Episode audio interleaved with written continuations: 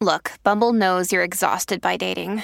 All the must not take yourself too seriously and 6 1 since that matters. And what do I even say other than hey? well, that's why they're introducing an all new Bumble with exciting features to make compatibility easier, starting the chat better, and dating safer. They've changed, so you don't have to. Download the new Bumble now. Hello, everybody. This is Marshall Poe. I'm the editor of the New Books Network. NBN listeners like to read books and buy them. So we thought we'd tell you that right now, our friends at Princeton University Press are having a remarkable site wide sale. You can get 50% off books, including ebooks and audiobooks, with the code 50, F I F T Y, at checkout until May 31. You can save some real money on Princeton University Press books. I encourage you to go there and check it out. Welcome to the New Books Network. Hello, listeners. Welcome back to New Books in Jewish Studies, a podcast channel on the New Books Network. I'm Amber Nickel, the host of the channel, and today we're going to be talking with Sonia Gollance about her most recent publication, It Could Lead to Dancing Mixed Sex Dancing and Jewish Modernity. Sonia, welcome to the channel. Why don't you start by telling us all a little bit about yourself? Thank you. So I'm lecturer in Yiddish at University College London, which in for um, American listeners, that's basically assistant professor. I am a scholar of Yiddish studies and also German Jewish literature. And uh, I'm really interested in performance studies, dance, and in theater. Uh, I pro- taught previous. I taught previously at the University of Vienna, the Ohio State University, and at the University of Göttingen and I'm the managing editor of Plotting Yiddish Drama, which is a project of the Digital Yiddish Theater Project to create a uh, database of English language plot synopses of Yiddish plays. And um, outside of my academic life, I'm also a Yiddish dance leader. So I um, teach Yiddish folk dance, so Ashkenazic folk dance at um, various festivals or venues, and um, lead it sometimes at concerts. That's awesome. I it sounds like you are exceptionally busy. So I don't know when you had the time to write such an amazing uh, book. Um, and I'm guessing it is, you know, your interest in language and dance that might have led you to this text. Um, but I'm wondering if you could expand on that and share with us a little bit today about what led you to write It Could Lead to Dancing. So I've danced for most of my life, uh, and so in various types, um, starting with ballet when I was a kid. And so when I started learning Yiddish when I was in college, it just seemed natural that I would also learn the style of dance that was performed by the people whose language I was studying. Uh, and I started going to workshops. At the time, I was studying at the University of Chicago, and uh, Steve Weintraub was a Yiddish dance leader who was based in Chicago at the time. So I got to learn from him and go to other festivals. Uh, the year after I graduated from college, I spent in Germany at Heinrich Heine Universität Düsseldorf and um, I was studying how Yiddish was taught at German universities. And near the end of that year, I went to a dance workshop at Yiddish Summer Weimar. Um, and Yiddish Summer Weimar is this really incredible program that's one of the, I would say, one of the best training grounds for different aspects of Yiddish culture, where you, for it goes on for, um, for a number of weeks over the summer. And for a particular set of days or for a week, there you have these really intense workshops of about six hours a day that are focused on honing a specific skill, maybe instrumental music, maybe a certain type of singing, certain song repertoire. And um, they also have, well, prior to the pandemic, had dance workshops. So back in in 2010, I attended this dance workshop and I honed a number of skills that I had already been cultivating, but I also learned about a number of social dances, partner dances that were also part of the Yiddish dance repertoire. And that got me really thinking about the um, the way in which these couples dances or other or like square dances that were maybe not performed just by women um, because actually if you look in some of the ethnographic materials the set dances the square dances the partner dances that were performed in a gender segregated setting were um, generally part of the women's repertoire. But i was learning at this workshop that um, it wasn't necessarily um, perf- always performed in a gender segregated setting, which is something that I kind of thought would have been the case based on the way that, that I was encountering people in other contexts just talking about there being a taboo on men and women dancing together. So this sort of this was sort of percolating this awareness that men and women did dance together. Meanwhile, I was um, I was starting graduate school the following year, and I had had this interest um, since undergrad in at, at, the University of Chicago in how young women were represented in modern Yiddish and Jewish literature, and the ways in which moder- Jewish modernity could be portrayed as having a lot to do with how, with this, uh, having a lot to do with the choices, the romantic choices that young women made. The most famous example of this is in Sholem Aleichem's uh, Tevye da Milchige, Tevye the Dairyman stories, which were the inspiration for Fiddler on the Roof. And you see how um, these sisters each meet men who are not who their parents would necessarily want them to marry, who each are representative of some of the different social forces and changes that um, that Jews were encountering during the 19th and 20th centuries. And I was very interested in how these women, these sheltered daughters, were portrayed as the conduits for bringing this threatening change into the home and how it was framed in the context of these romantic plots. Um, so I was thinking about that um, even from my first year of undergrad, and I wanted to learn more about this in graduate school. But then when I was doing graduate school at the University of Pennsylvania, I also I was also being kind of practical about um, what sorts of opportunities I might be able to apply for funding to do. And basically, I'd been doing these uh, dance workshops, and this was something that I really enjoyed and learned from. And it was a skill I was interested in cultivated. And it just occurred to me at some point that if what I was working on was dance, and at this point I had also written a, a term paper for a class that was on a topic related to dance. So I was aware that dance was actually a subject that I could write about, and it could be related to these questions of gender and modernity. And so I realized that if that was really what I focused on, if I was really writing about dance,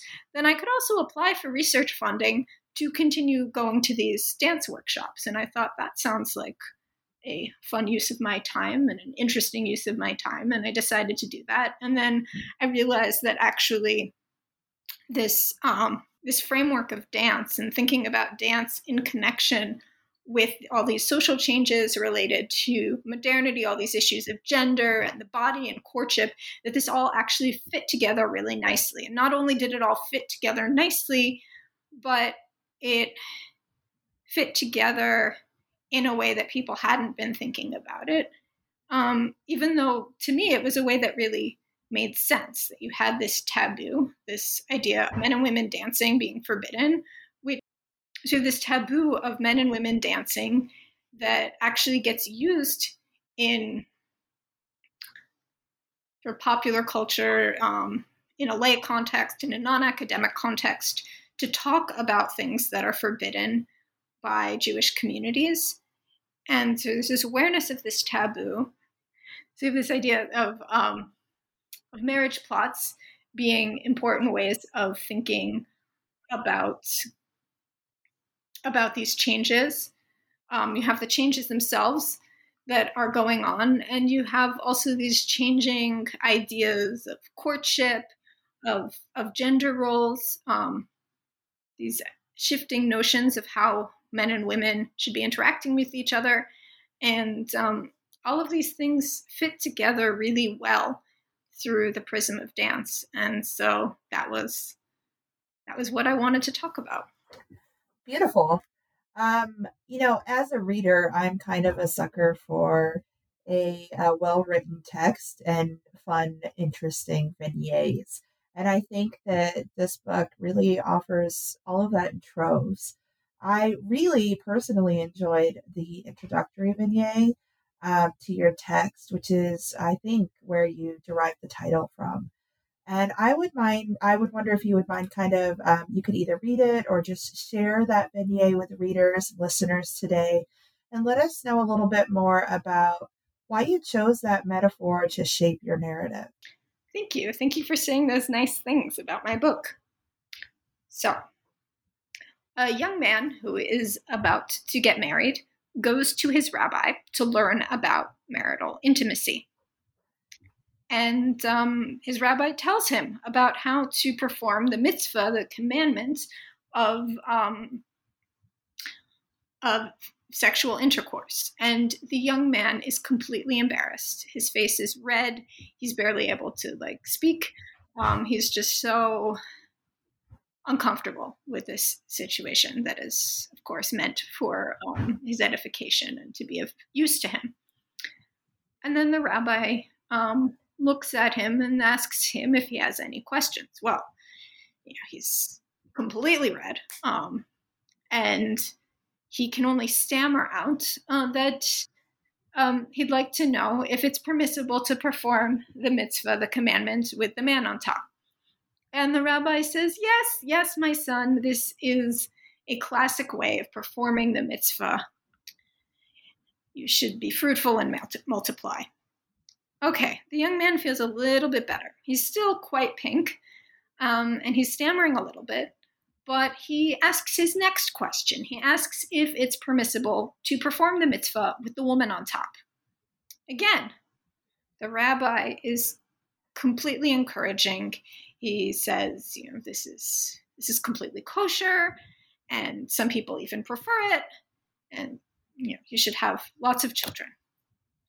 And so the the young man continues to ask questions about other sorts of configurations and he you know gets more and more comfortable with each one and with each question the rabbi is similarly um, welcoming and open and says that it's all it's all okay. They they you know they would all be good ways of fulfilling the mitzvah. So finally the young man is like almost back to normal. He seems, you know, he's barely red in the face.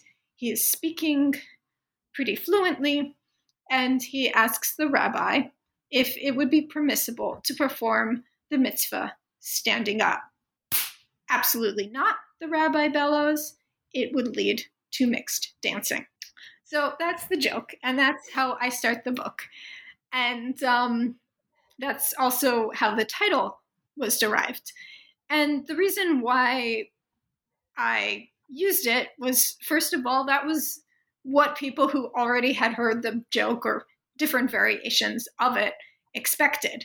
And then my editor wisely pointed out that if that was how we were going to you know, get inspiration for the title, then we would need to make sure that anyone who hadn't had the good fortune of hearing the joke before wouldn't be completely confused. And so it would be a good idea to start the introduction with it, which um, I'm very happy that she gave me that suggestion. And um, we also had to massage the title a bit to not be exactly the punchline so that people who were expecting the punchline in the title would be uh, satisfied or mostly satisfied, but that people who hadn't heard of the joke wouldn't be completely confused. So that's why I don't have It Could Lead to Mixed Dancing as the main title of the book. Um, so the reason that this joke is so central um, for this is because it points out the way that the taboo on mixed sex dancing has helped shape discussions of Jewish modernity. And I talk about in the introduction, well, first of all, that this joke isn't unique to Jews, to Jewish communities. Um, there, I've found variants for all kinds of other religious communities, including Baptists and Mormons, um, Seventh Day Adventists, etc., etc.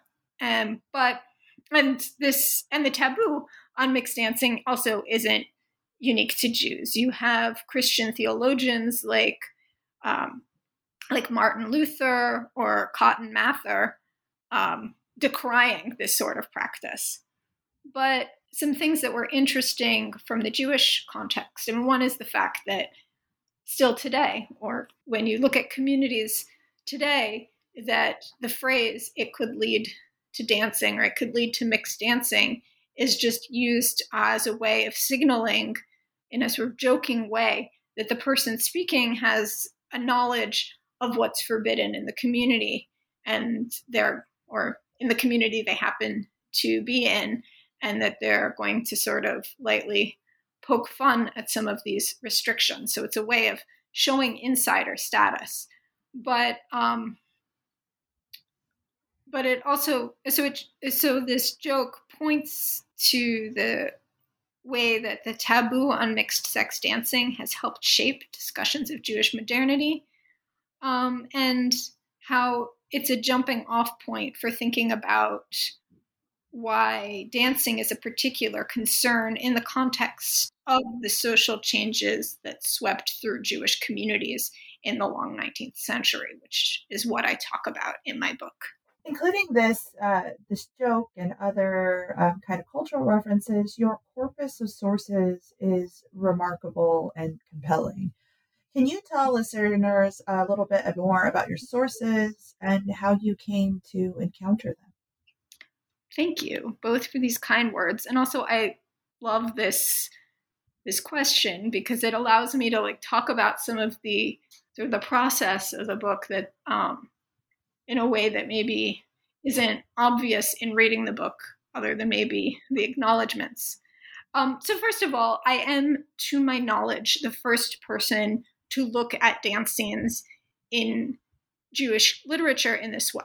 So I'm I draw a lot upon this sort of emerging field of research known as literary dance studies, which is focusing on these written literary descriptions of dance scenes and using them to talk about things like social mores or character development or plot development and how these sort of exciting dance scenes fit into these sorts of ideas.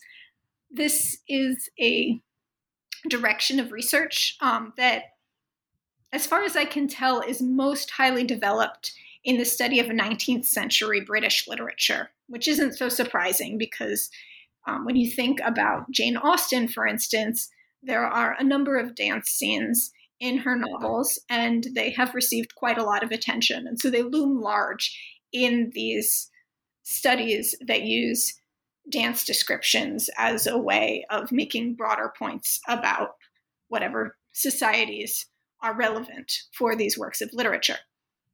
Um, in a Jewish studies context, liter- uh, descriptions of dance, whether in literary fiction or in memoirs or in travelogues, has mostly been used for ethnographic or historical research, not quite as much for um, the study of liter- uh, literature, for literary analysis. I mean, there are exceptions, of course, but um, but in terms of really focusing on these dance scenes as part of this literary discussion, I'm basically the first person to really have been approaching this or approaching this in a um, in a way that involves a comprehensive study or it's hard to say comprehensive when there are just so many dance scenes out there.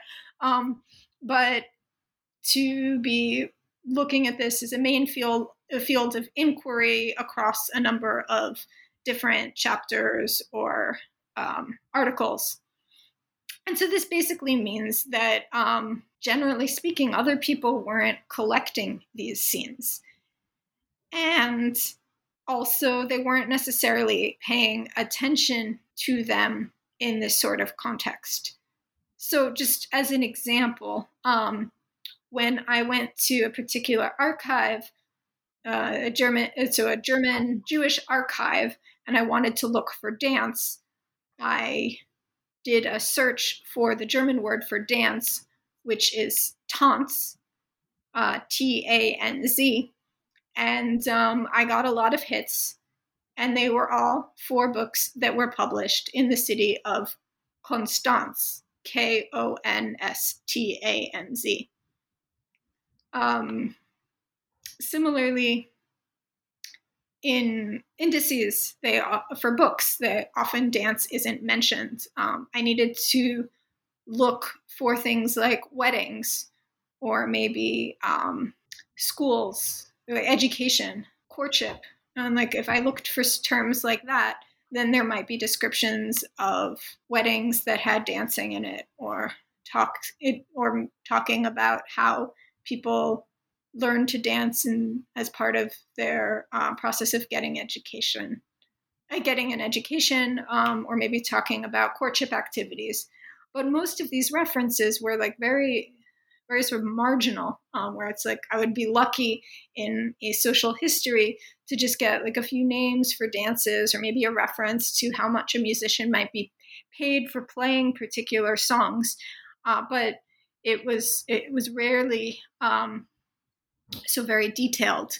Um, so one of the things that was really cool about looking at the literary texts was that they often provided a level of context about the sorts of dances that were performed and when and by whom that were not always obvious in the extant scholarship. So that was really rewarding. Um, so I looked in a lot of different sorts of sources. Um, I mean, first of all, I did I read myself, and there were thing there were scenes that I that I noticed from my readings of um, both um, literary texts and also memoirs and other sorts of texts of that sort. I looked in ethnographic studies. I looked in literary studies, like to see maybe if, if there were discussions of you know, literary texts that involved courtship or weddings or things of that sort. I might get some sort of hint when I looked in literary studies that mentioned them that maybe there were dance scenes as well.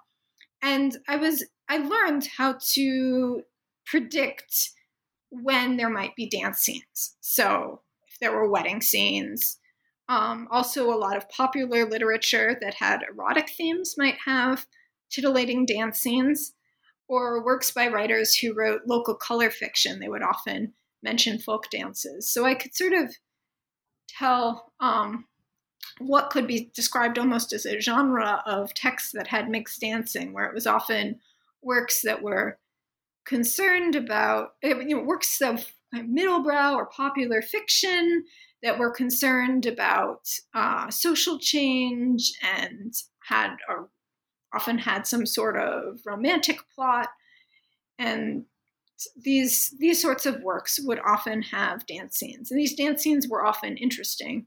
Um, they often came at moments that were really crucial for these texts, and they were used to uh, provide more information about characters and also how they might try to change their circumstances because they might think that at a dance where you had where people were drinking, where people were eating good food, where people were dressed up, where there was music, where people were coming into contact with people that they might not be introduced to by a matchmaker or by their families, they might think that rules wouldn't apply. So somebody who wanted to sort of rebel, change what their circumstances, or don't does or people who didn't realize yet that they wanted to change those things um, in this sort of magical setting of a dance they might start trying to think through these issues. Um, and if they act on them, if they sort of try and carry this magic moment, uh, the sorts of flirtations that they start on the dance floor on after the music stops, then things could get quite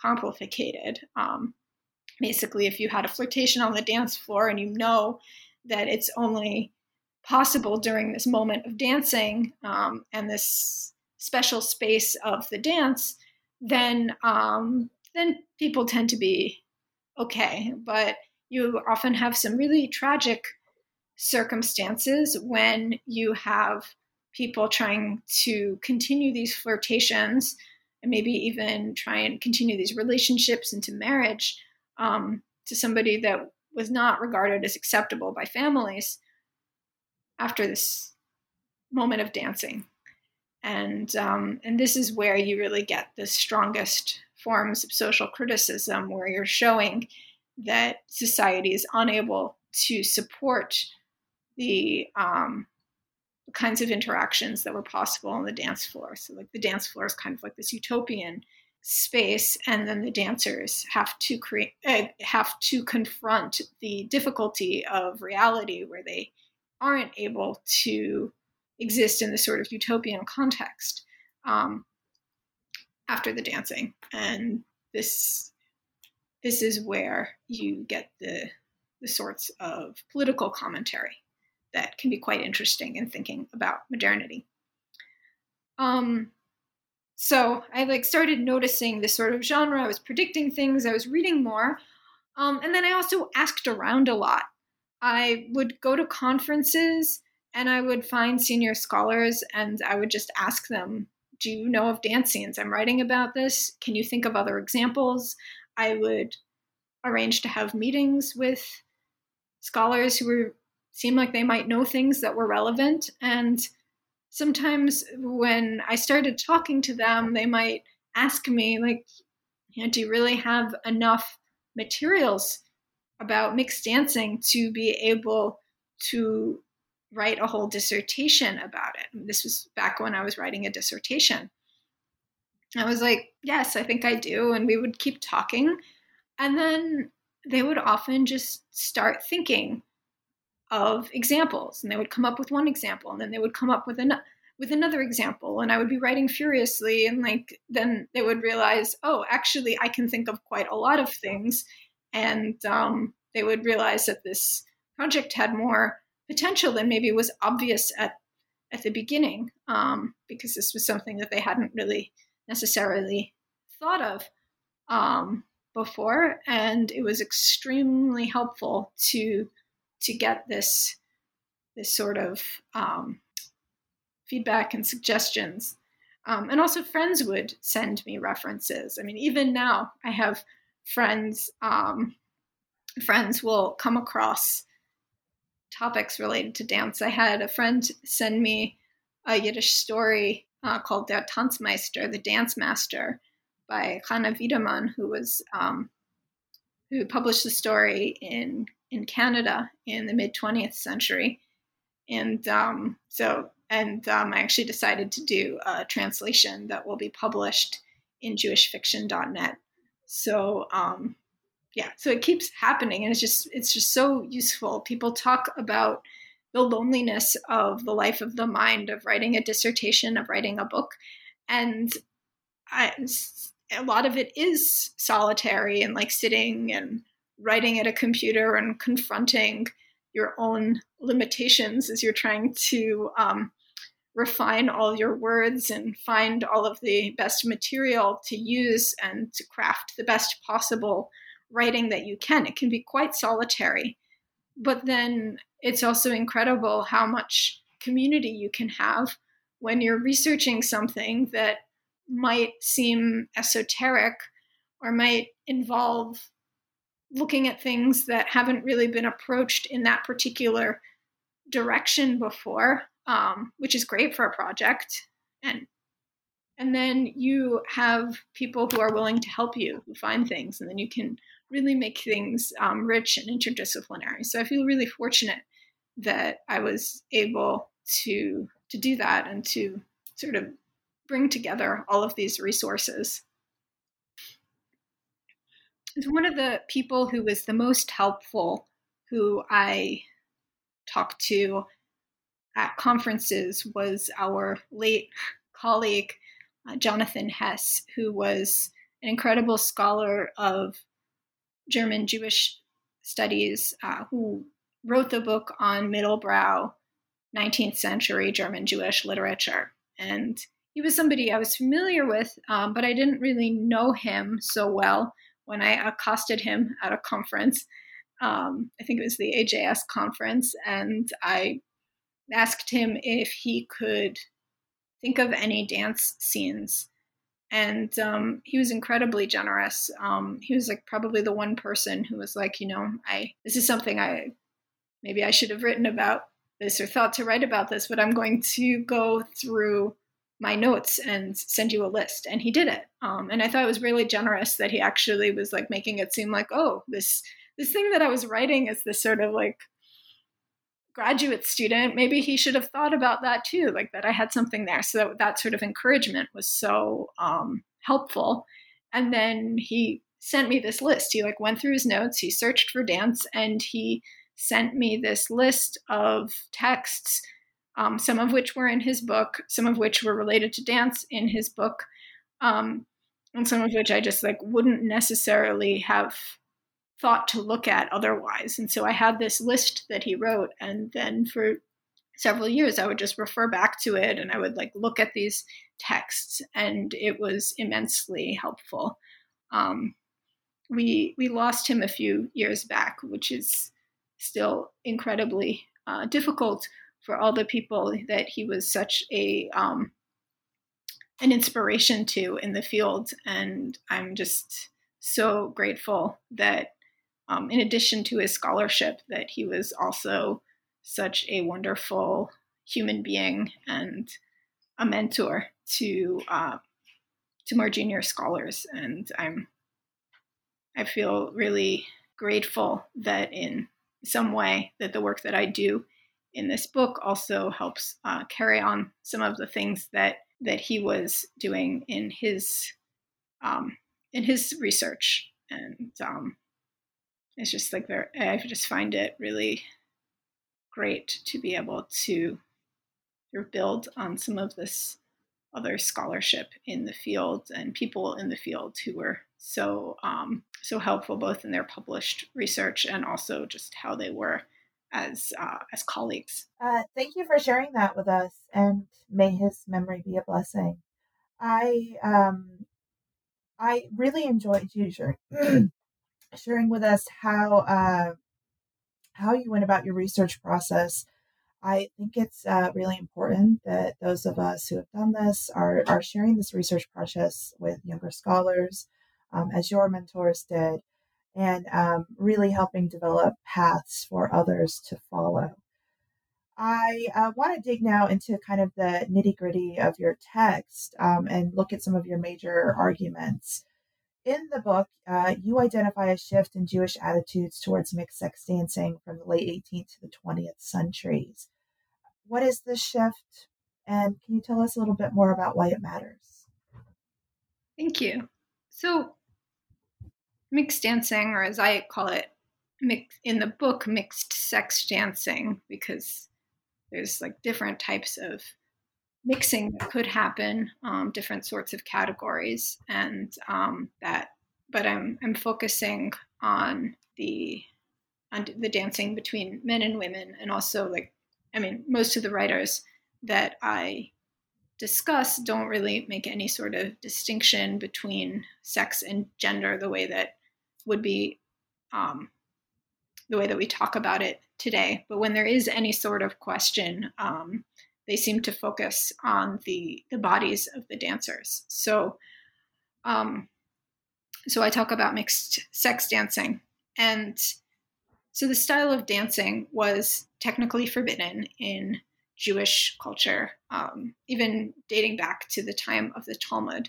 It's not explicitly forbidden, but there's various um, reasons why it's presented as forbidden. Um, there's various moments in Hebrew Bible, for instance, where you have people dancing and the dancing is is separate. You don't have men and women dancing together. So you, there's a precedent for separate sex dancing. Um, you you know there are concerns about lasciviousness, about um, a man touching a woman who is not a relative, um, various things that are like technically that, that are actually forbidden. And by extension mixed dancing becomes forbidden. Um, and it was presented as dangerous in yeah even going back to ancient times. Um, but primarily because it could lead to sexual behavior within the jewish community that might be seen as improper um, so especially adultery. And, but when we get to the period that I'm discussing in my book, um, so like the long 19th century, the period between the Haskalah, Jewish Enlightenment, and um, and the Holocaust, so between the late 18th and the mid 20th centuries, there is a shift. And this shift is that mixed sex dancing gets framed as a threat to the Jewish community, but not because it's primarily identified with sexual misbehavior within the Jewish community, like adultery, um, but instead because it's a sign of outside values. That people who are engaging in this form of dancing are acting like their non Jewish neighbors. They're engaging in behavior that's seen as too modern, as rebellious, um, as not Jewish. So it's seen um, as a metaphor for acculturation and modernity more broadly, um, just this behavior that's being done on the dance floor.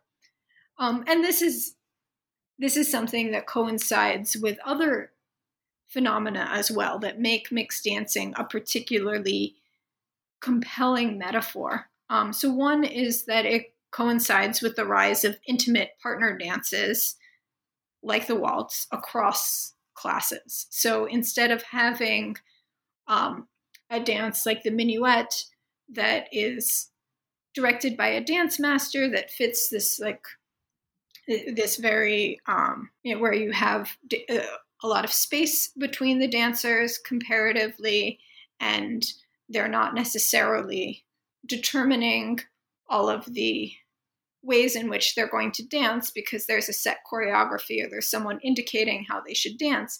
Instead, with um, when you have the waltz or the pol- the polka becoming popular, you get this these dance fads that involve a man and a woman spinning together on an axis. They're able to like they're in close contact.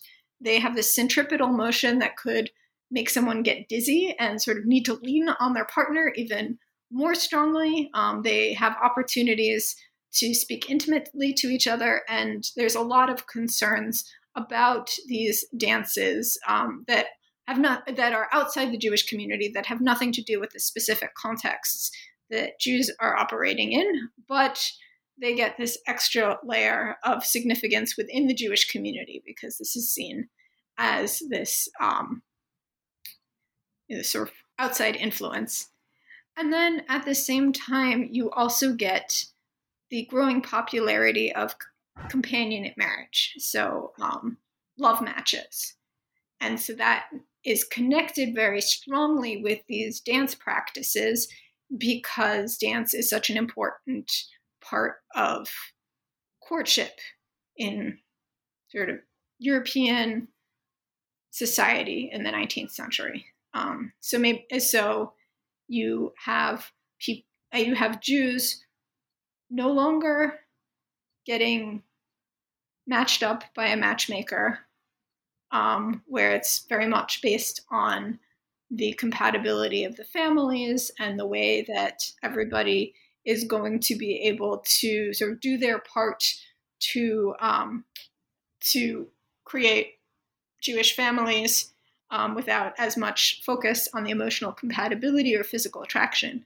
But instead, you have people going to dances and meeting partners there, and they're meeting them because they're holding each other and twirling around together and you know getting dizzy and out of breath together and this creates this like really heady combination and this sort of new way of interacting that is the the source of quite a lot of fascination and concern. I also really enjoyed your treatment of gender norms, dance, and the way that dance became a tool for women to push the boundaries of gender. Can you tell listeners a little bit more about this phenomenon? Sure. So, traditional Jewish society or Ashkenazic society was gender segregated. You had the ideal Jewish man um, was a was a scholar of holy texts and would study Talmud in um, with with other men. And a lot of the the studies of sort of spaces of Jewish modernity, um, including spaces for physical Jewish modernity, often focus on activities that are still homosocial in um, in this way, that still involve men interacting with other men or women interacting with other women, um, but it's largely focused on men and you know their Jewish men's participation in military service or um, or gymnastics clubs or things of that sort, sport uh, sporting clubs.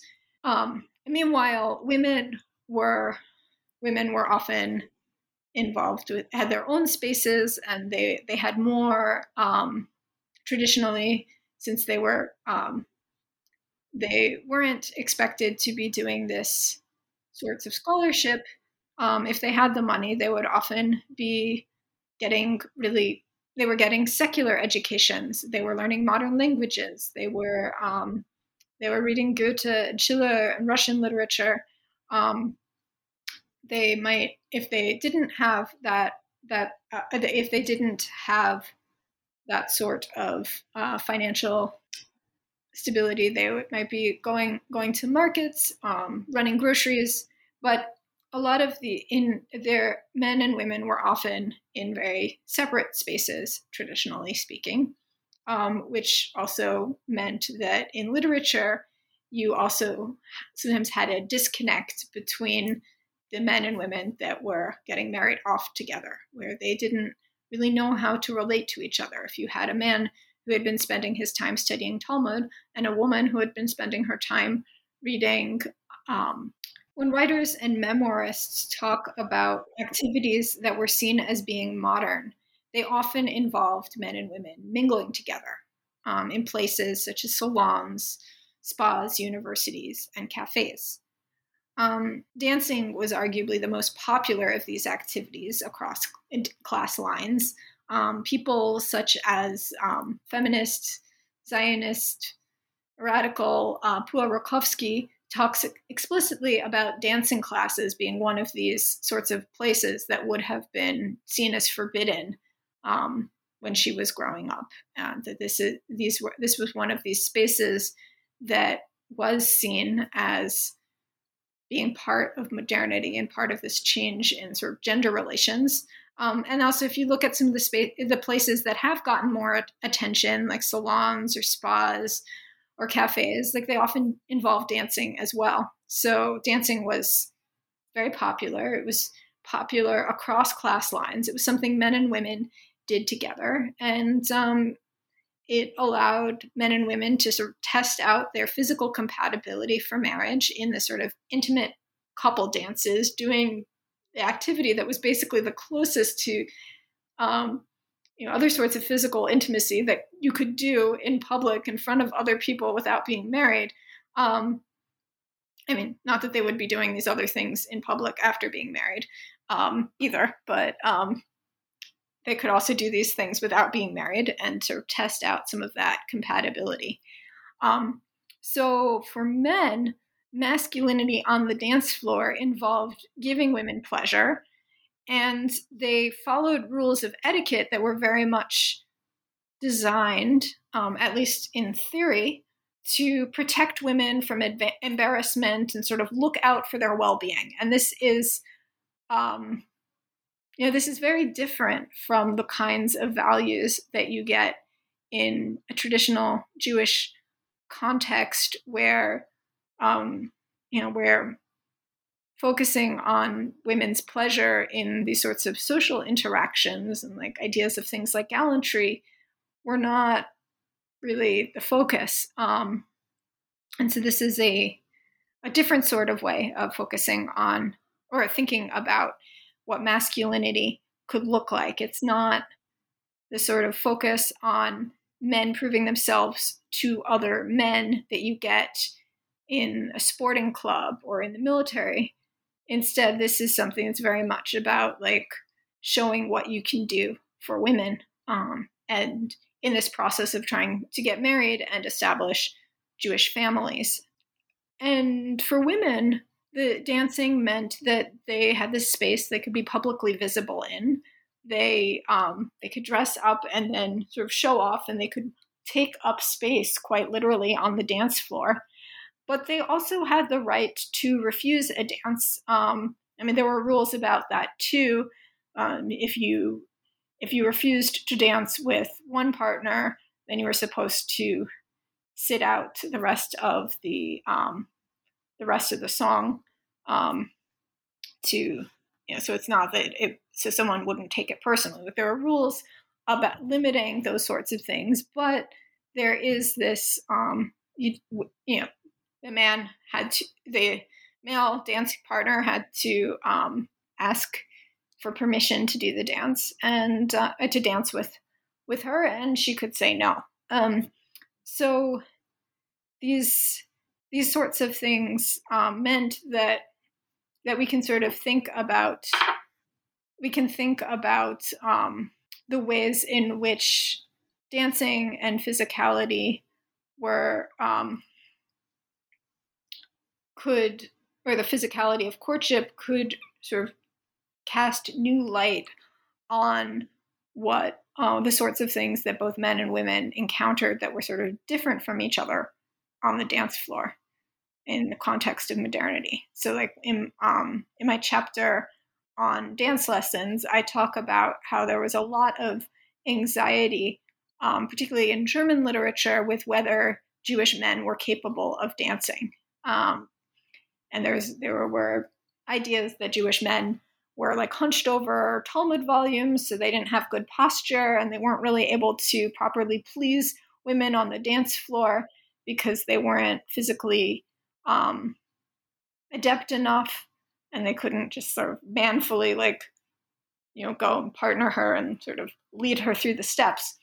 Um, but on the other hand there was an assumption that jewish women would be able to dance um, and this was tied, I mean, on one hand, to the fact that a lot of times the dances that women performed in traditional contexts tended to be more similar to the partner dances that were performed by men and women together outside of these traditional contexts, um, or maybe more um, subversively within these traditional contexts. But you have um, dances like the, the which is sort of like a Jewish square dance, um, which was performed by women um, traditionally in a lot of contexts. It's more in the women's repertoire. Um, but there was sort of, and also like lancers um, and quadrilles would be performed by women more. But um, these were also these sorts of square shaped dances were also dances that would be performed at balls outside of these sorts of, of traditional wedding context. So there, I mean, so on one hand, like women actually maybe did get more practice and training in the sorts of dances that they might dance with men in a different context, but also there were um, sort of sexualized, gender based stereotypes about Jewish women being exotic and sexually available and also vulnerable in 19th century European literature. And um, and so this also plays into these ideas that Jewish women could dance because this was seen as in, enhancing her exotic appeal if she's able to meet a um, you know, if she's able to meet a Christian non-Jewish if she's able to meet a Christian man um, at a ball and she dances with him. And, you know, you don't have to have the, the sort of sense of anxiety about can she dance? Can she not dance? It's all about is she sexually available to him? Is she not sexually available to him? Whereas um, discussions of Jewish men dancing are often more um, concerned with just the basic level of is he able to execute these steps or not. So I, I also um, really kind of enjoyed your treatment of different uh, social and political and cultural spaces. Uh, so, for example, you address the tavern or the ball or the dance hall. Um, can you tell us a little bit about these three different spaces and how they kind of altered interactions between genders in regard to in regards to mixed sex dancing? Thank you. So I think um, so. I have some of my chapters. So my book is basically organized in two sections. The first two chapters, sort of more cultural history, um, and then I have four chapters that are organized around specific dance spaces. And when I think about these dance spaces, so the tavern, the ball, the wedding, the dance hall, um, in some ways, I think about it sort of mirroring uh, the sort of stages of life because the, the, the tavern is a space where there's a lot of concern about whether the Jewish family that runs the tavern, as was often the case in Central and Eastern Europe, whether they are able to properly educate their children in um, in Jewish subjects, because the this often it was a rural community. There was maybe one Jewish family or not many Jewish families, and the children were growing up playing with peasant children that weren't Jewish, um, and so they were learning their folk customs. They were speaking their language, um, and as they were growing up, they were dancing with them. And so this is um, this is a sort of concern in the tavern chapter. Um, so it's very much about rural lower class behavior um, and also the role of Jews as being kind of middlemen in this um, in this context where they're running taverns um, for non-Jewish landowners, and then they're sort of selling.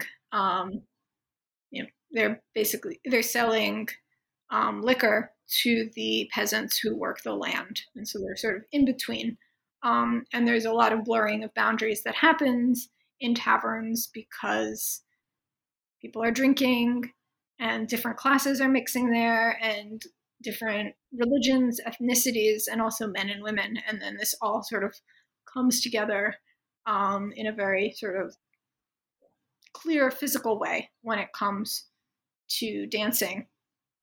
Um, I was talking about so one of the one of the texts that I write about in this context is um, is a novella in Yiddish by uh, Leon Kobrin called um, Yankel Boile, which um, was also made into a play, which is a bit more famous than the novella. Um, but one of the things in this novella is, is there's this really great um, scene at um, this lower class um, sort of harvest festival, um, Nigrushka, which is a um, it's basically like a harvest festival with games. I mean, it comes from the Russian word for games, and they it involves people, um, you know, dancing together, and there's it's associated with courtship, um, and this is a type of space which there's just very little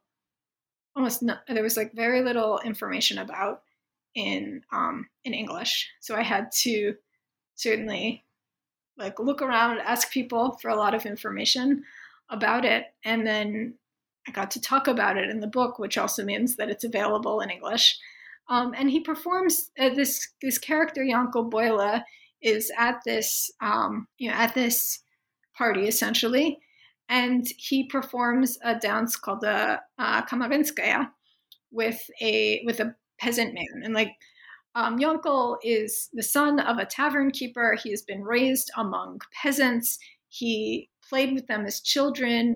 He was not interested in learning how to um, you know, learning his prayers, learning how to read Hebrew texts. Um, he speaks Yiddish with a peasant accent.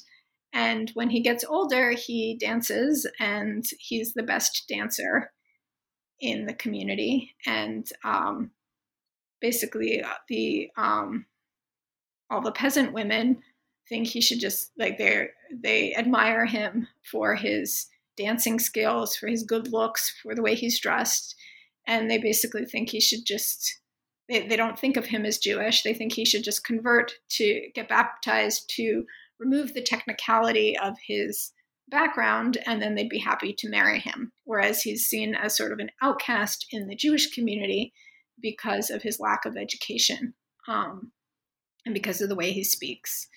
And there's a lot of concern that he is going to go and convert.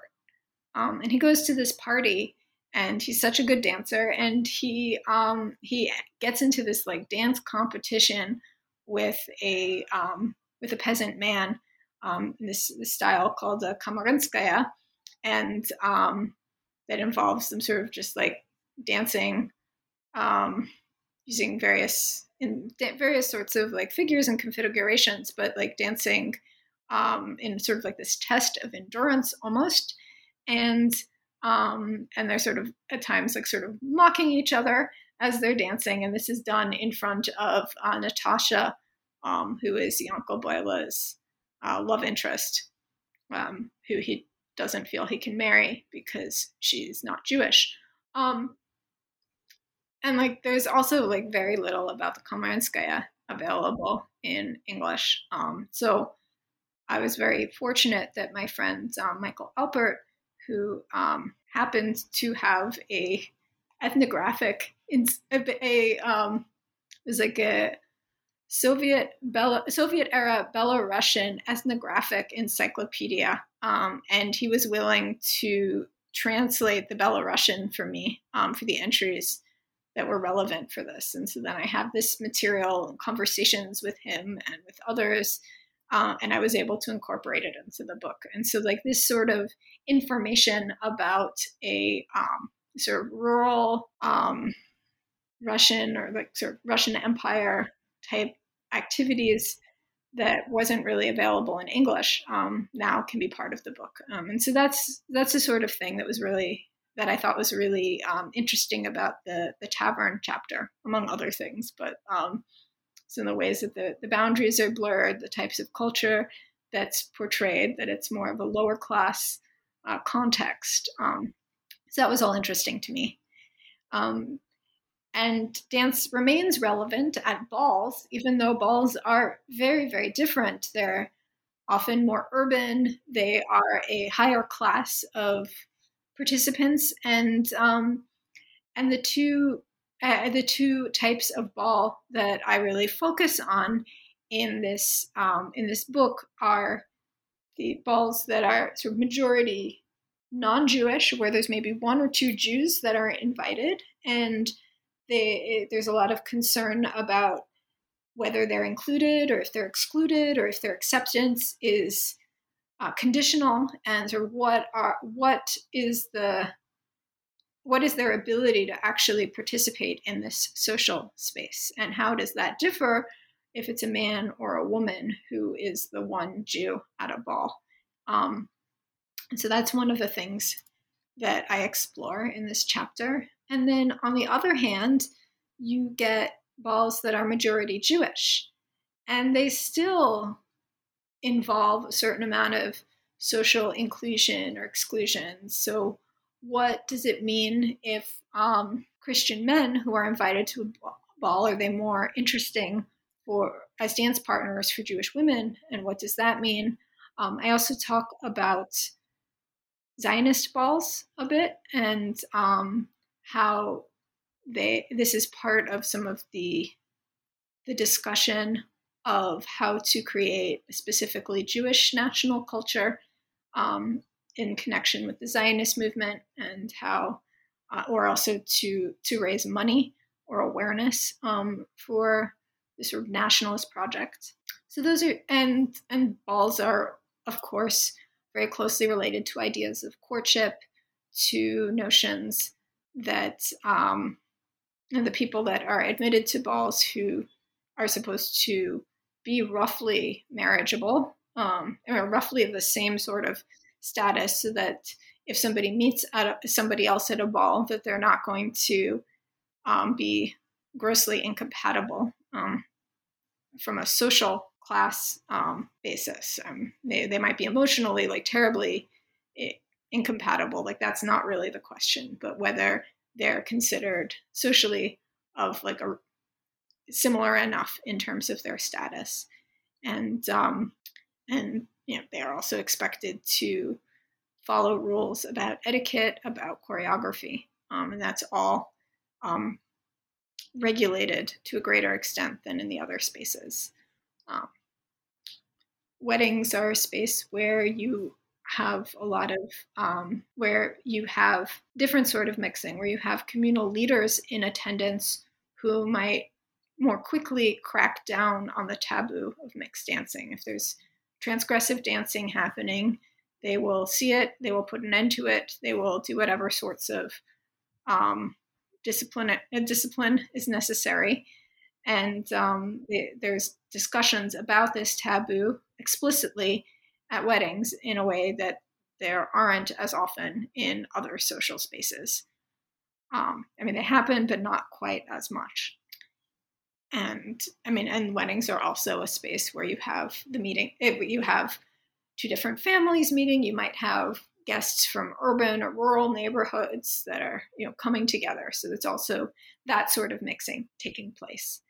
And then, um, and all those chapters are largely focused on works set in Europe. But in my final chapter, I talk about um, New York City and the um, and dance hall culture. I mean, there were dance uh, there were other sorts of venues besides um, dance halls. You had saloons, for instance, or dancing academies, but it was all sort of wrapped up into this dance hall culture that was also connected to um, ideas of becoming American. Um, you have writers saying that like part of becoming American is learning how to dance. Um, this was a very popular sort of activity, and um, during the the period of the, great wave of immigration to the United States from Eastern Europe, um, Jewish immigration. So between 1881 and 1924, you have a lot of young people who are coming who are not necessarily there with their families. They don't have the same sort of communal pressure to behave a certain way, um, to remain traditionally religious. Um, you also have men coming um, and promising to bring over their their wives and um, and children, um, but they don't always, or they might delay, and they might also be intrigued by the you know by the temptations of this dance hall culture. And um, there was also a lot of connection with capitalism in terms of the way that dance halls were portrayed. There were concerns that it might re- lead to prostitution. This was a context where a lot of uh, a lot of these Jewish immigrants were working in the garment in, uh, garment industry, and men tended to earn more, and they had more disposable income, um, especially if they were there without families. Um, and uh, as if women were coming with you know with their parents and they were expected maybe to provide their uh, their families with their income um, men often i mean for various reasons including that they were paid more they often had more disposable income and they could use that to treat women um, at these dances. And they were expected to treat women at these dances. So they would you know maybe buy buy her a soda or something like that and that created this sort of um, situation in which he's providing her with these things, and she might feel this pressure to reciprocate in some way. So there were concerns that um, this sort of flirtation, sexuality, dancing might also be commodified in this way that's related to this um, capitalist culture, this new social milieu in New York. And so all of this was um, tied in with these um, texts that um, that depict the the dance hall culture in New York. So I kind of stolen this question from the title of your epilogue. But uh, what exactly comes from all of this mixed sex dancing? So the this um, the title and the epilogue, what comes from men and women dancing, comes from the American musical Fiddler on the Roof, which was based on uh, Sholem Aleichem's Tevye the Dairyman stories, and um, this you know this musical, which is great fun to watch, it also plays very much into these ideas of um, dance being a taboo. Um, it, the um, their political radical Perchik introduces mixed dancing, mixed sex dancing into the shtetl of Anatevka, and this is like the main way that we know that he's a radical. Um, not not, and it's because it's more entertaining than having him like explain all of his Marxist theories. So um, in my epilogue, I talk about texts uh, texts from the late 20th century to or to the um, or to the mid late 20th century. So like starting with Fiddler on the Roof, including Dirty Dancing, and going into the 21st century. Um, so these are texts that are often depicting um, pre-war Jewish communal life but they were written post war. And it's interesting to me because, um, well, for one thing, they allow happy endings. Uh, Dirty Dancing ends with a great dance scene and a happy ending. Um, these are not works that are interested in policing borders in the same way. They're not, they aren't um, polemics talking about the evils of dancing. They can imagine um, good outcomes if a Jewish woman, as in Dirty Dancing, ends up in a relationship with a non Jewish man. And I think part of this is because um, this is a post Holocaust world and in which the, the, the authors are writing. And the it's like once you are aware of that magnitude of destruction of the civilization like the um you can't i mean like what what is the point of policing those boundaries anymore? Because the like there's like a much more devastating violation of like sort of like boundaries and communal standards of the existence of the community altogether that's already been done. Um, and also the people writing these texts are often they're not they didn't they didn't grow up in that sort of milieu in the same way necessarily.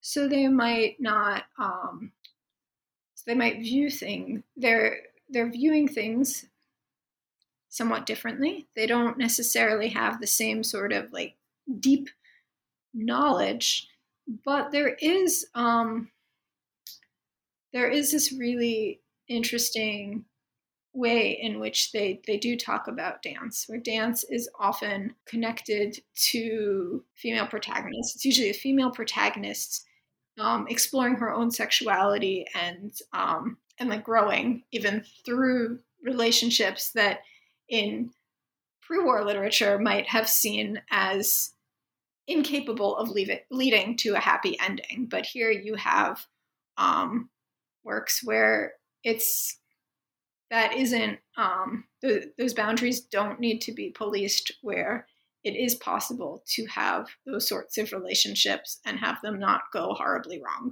Um, one of the texts that i find really interesting is um, if you've seen the australian mystery series miss fisher's murder mysteries the there is a jewish episode raisins and almonds and there's also a murder mystery, um, Raisins and Almonds, a Phryne Fisher mystery that it, that was the inspiration. But unlike the episode, um, the television show, the actual mystery novel starts out at a Jewish uh, club in Melbourne, Australia, where there is a foxtrot competition. And Franny Fisher, the protagonist, who isn't Jewish, um, has met, uh, she had been um, looking for an exotic lover, which in this case was a, um, a Jewish man, and he dances the foxtrot like a dream. And the novel starts with them uh, dancing a foxtrot together at this Jewish club. Um, and then they're the best foxtrot dancers, but then they don't win the um, they don't win the prize because they're not both members of this social club because um, one of them is not Jewish. Um, so they decide to it's decided that it would be better to award this prize to a couple where both are Jewish. Um, but one thing that's interesting in this novel, besides sort of like the way that um, the dancing takes place in it is that um, the relationship is portrayed. It's made very clear in the novel that Phryne expects um, her her lover to end up with a Jewish woman ultimately, and she only wants to have a short relationship with him. And she explains to his mother that she just wants to borrow him, and she knows that like later she he'll be with a um, a Jewish woman um, for you know, for a marital relationship, and um, and then the mother's like fine, and everyone's like fine, and it's sort of treated as like completely fine, and then they just you know have their romp and they solve the mis- and she solves the mystery and um, is just presented as uncomplicated, even though these sorts of um, issues of like in and out marriage uh, are at least acknowledged. So, um, so yeah, um, I mean, I think it's really interesting that the works that are coming out more recently, and I talk about them, um, are are thinking about the dancing in um, in a different way. That's sort of less less of a warning and more about seeing how these um, how these sorts of motifs can help develop their characters, but like without this same um, these same sorts of source of tension or these same um, this sort of same sort of anxiety about uh, about the process of modernity. Like it's sort of accepted that these that these values are here and here to stay, but how can we talk about the past when we have these values and we have this sort of sense of of openness and that it that actually it might be possible for a relationship um, that might not actually historically have been possible really. That we if we sort of think oh well maybe maybe it would be something that could be um, okay. And so you have um, i mean even even in a even if you have something like the if you even if you have a source like the recent um, German American Netflix series, um, Netflix miniseries Unorthodox, it it's still portraying a traditional Jewish community and in a way that shows that there's a, there's like significant um, social critique being done, but you have a and there's ambiguity at the end about what's going to happen but part of the way that this um, woman Esti, who has left a an Orthodox community and a marriage that was not um, where she was not physically satisfied, the opposite, and where she was not emotionally supported in the way that would have been helpful. Um, part of what helps her sort of explore her sexuality and sort of heal as it's depicted in this miniseries is because she goes out dancing with a non-Jewish friend in a Berlin club, and then they end up becoming physically intimate with each other. Um, so this sort of idea that the dancing is related to sexual exploration is something that seems quite um, quite common in more recent texts that sort of thematize this Jewish mixed dancing. Sonia, we've taken up quite a bit of your time today, um, and, and thank you for taking the time. I did want to wrap up our interview with kind of the traditional closing question on new books in Jewish studies. And that's what are you working on now? What comes next?